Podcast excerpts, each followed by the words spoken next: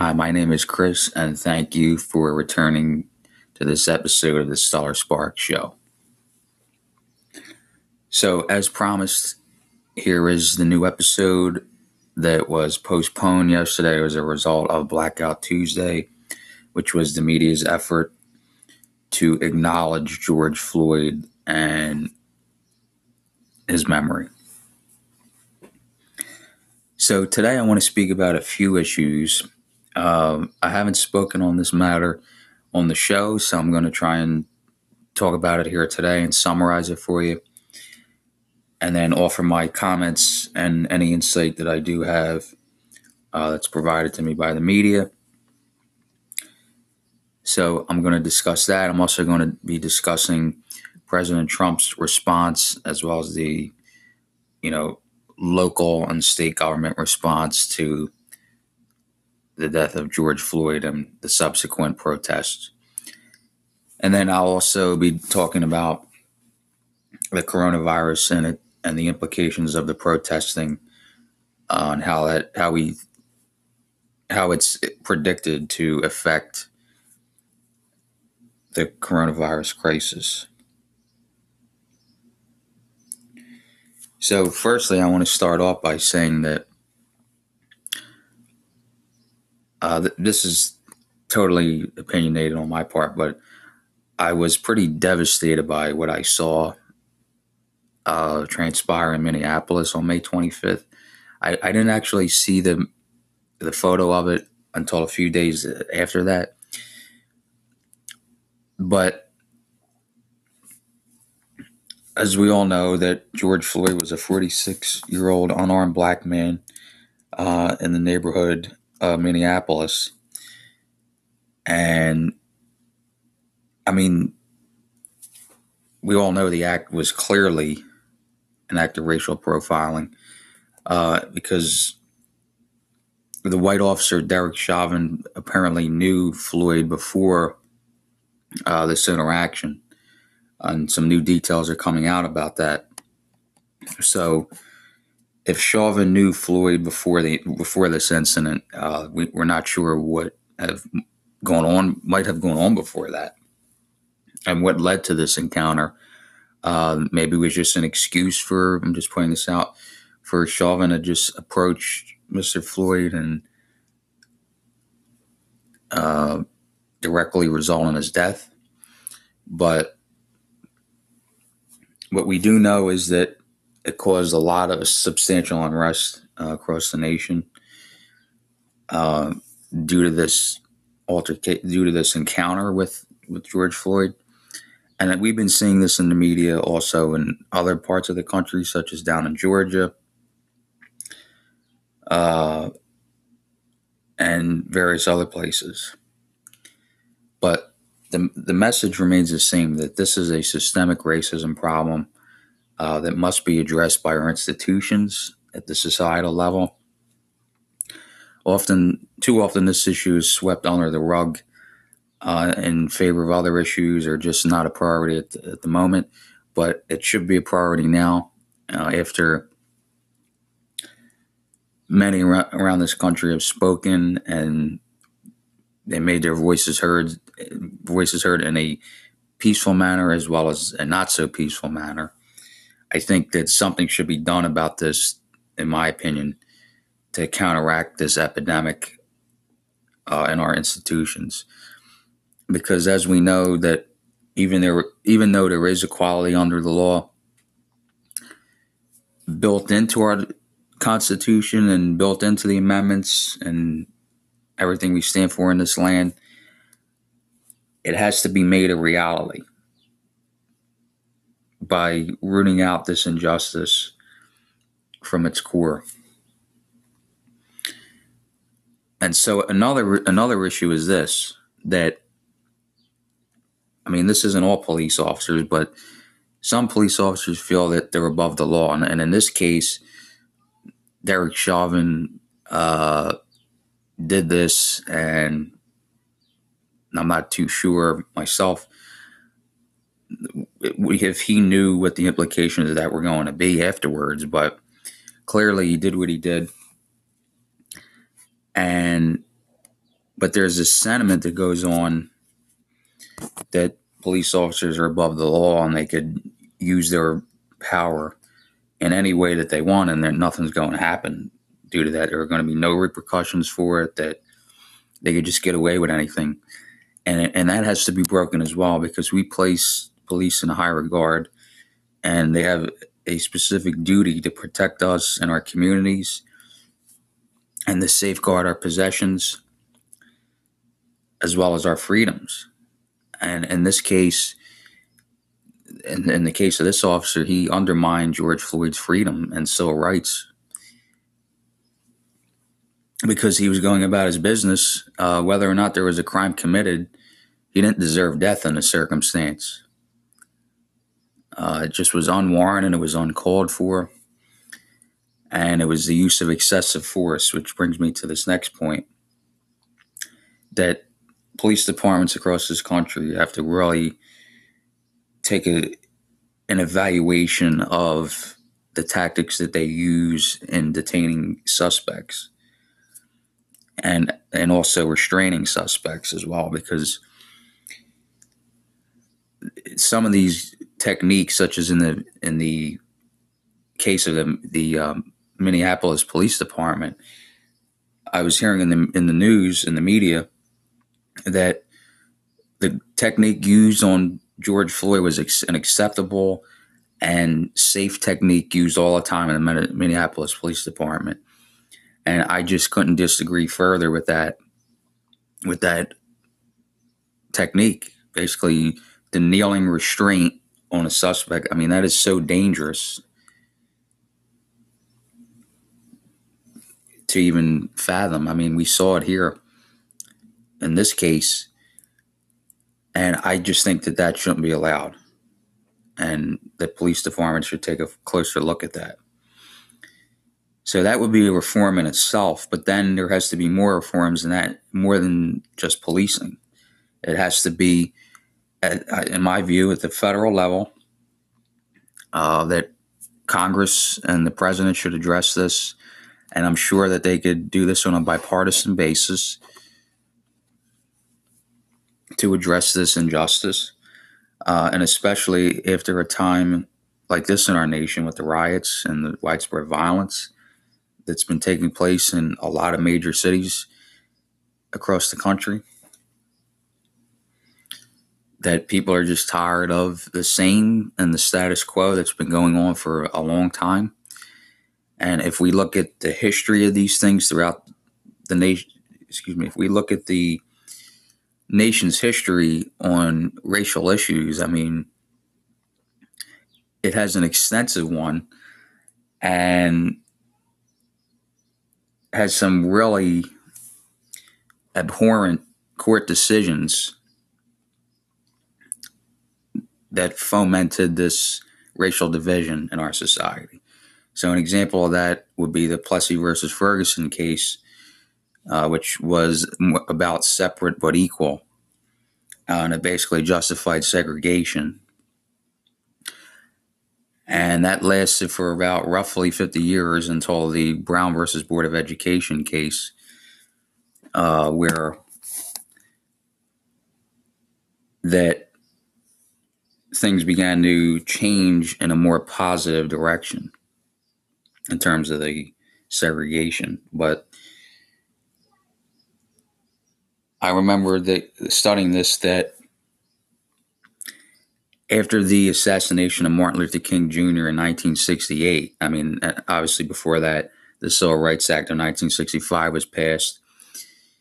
But after Dr. King was assassinated, the these riots, such as like what's going on right now, spread throughout the U.S. and it got major legislation enacted on this, and I I do hope that in this situation that it's going to cause that same type of change that is desperately needed and warranted for our communities to f- feel that they could go outside about and do their business, go about their business, and don't feel threatened by police or anyone else because of their race, nationality, or the color of their skin. I mean, we live in 21st century America And it's indisputable that racism is a wrong and it's an injustice that must be corrected in, in our civilized nation. And I have faith in our leaders that they will take this type of action to ensure that this won't continue. And that's an important part to have faith in our institutions that they will better themselves. It might take some time, but we can do all we can now to advocate and make sure our positions and our views are heard. And that's what they should do in the and that's what they were doing in the peaceful protests. But then you had some of these radical left groups come in and disturb the peaceful protests, or when the police fire their rubber bullets into the crowd and it made the crowd go violent, turn into a violent protest. That that kind of didn't help the memory of George Floyd whatsoever.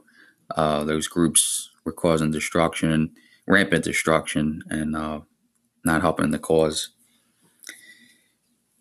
But I mean, this these are groups that have been oppressed for a long time, and this is the way that they're expressing themselves. And everyone has a right to the to assemble and protest in the First Amendment, and that right's protected by the Constitution. So, doing it through through those channels is very effective, and I think it will advance the dialogue and bring that forward into the future. And my heart goes out to Mr. Floyd's family and the communities across the country right now that are experiencing the strife and unrest, and that healing will have to take place at some point in the future and hopefully soon. So that was the first part of what I wanted to say, but also now moving into the response by the federal government of of the rioting and the looting, et cetera, the lawlessness that was transpiring over the weekend. So President Trump made a statement about this, and he he was fervent about being the law and order candidate uh, once again. And if we look at just for, as a parallel from an electoral standpoint, if we look at 1968 with incumbent president, uh, actually he wasn't incumbent president yet, but presidential ca- candidate because Richard Nixon ran twice. So in 1968, presidential candidate Richard Nixon advocated for a law and order stance after uh, many people were against the Vietnam War and uh, after the the uh, race riots happened, uh, presidential candidate Richard Nixon really advocated for that type of stance, and it, it worked well in his favor. And if the if the precedent is any indication here that it should help President Trump if the if these riots calm down, which they're starting to do. But President Trump made a speech and then he proceeded to walk across the street to a church where many presidents were inaugurated and he decided to use it for a photo opportunity. So I mean, it kind of sent the wrong message to a lot of people. I understood what he was trying to do by showing strength by walking across that street, but once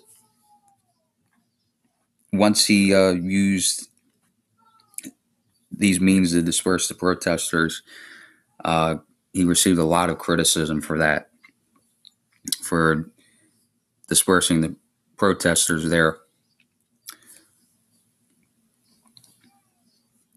So it remains to be seen what his long term strategy is going to be on this issue. Uh, he sh- he showed that he supported uh, preserving the memory of George Floyd, but he hasn't done anything constructive yet in terms of legislation to advocate for the legislation to be passed or to start these conversations. And meanwhile, presidential candidate Joe Biden was in Philadelphia the other day uh, speaking to city leaders about the about George Floyd and what's transpiring right now. And Joe Biden has to make his case to the American people that he's fit to he's fit and ready to lead this country. Um, despite his past votes and other stances that he has, so he has to convince that community to support him, irrespective of my own opinion. Which um, I do have on Joe Biden, as you know from my channel. But other than that, other than the the riots and the protests happening, a lot of uh, a lot of people are expressing concern about the lack of social distancing that's going on during these protests, and that it actually there's concerns that it actually might accelerate the rate of transmission. I mean, if you have a lot of people standing close together side, side by side and not standing six feet away, there's more. It's more than likely that the rate of transmission will spread a little bit faster. It'll accelerate the rate of transmission. And I'm not a medical expert on this, but I would think that if you're standing close to a lot of other people, that it's more likely the disease is going to spread. I mean, that I think that's common sense. But as far as the actual transmission, I'm not a method. I'm not a uh, an expert in that. So, but there were concerns about that, and it, it may delay. It may actually de- either delay or make the reopening process a little bit more difficult and complex And also today in today's news this morning, Dr. Fauci said that by early 2021, there may be a coronavirus vaccine, and he wasn't sure of how effective that would be in totally preventing the disease. I mean, as we know that a vaccine is a is a good measure, but it's not foolproof. Um, it's not perfect, but it's a start. It's a step in the right direction. A vaccine uh, and the and the development trials to get there. So there may be hope out there that this soon this crisis will soon end. And as for the justice for George Floyd, uh, it, hopefully will come sooner rather than later as the voices of Americans across this nation are being heard. So that is what I wanted to speak on today. And I made sure to observe yesterday uh, and join with the rest of the media in giving the time to the communities to express their concerns and their frustrations about this about this issue and to stay off the air. But today I'm glad to be back and glad to be having this conversation uh, about what I know. But I know that sometimes it's more important to listen than it is to talk. So that's what I did yesterday. But I hope you all stay safe and stay well. And I'm going to leave it there for now and keep following the channel. Uh, I will have some new uploads for the channel as well as the podcast very soon, and I'm still uploading once a week. So be sure to tune in once weekly. But I'm going to leave it there. My name is Chris. I'm host of the Stellar Spark Show. Signing off. Thanks for listening.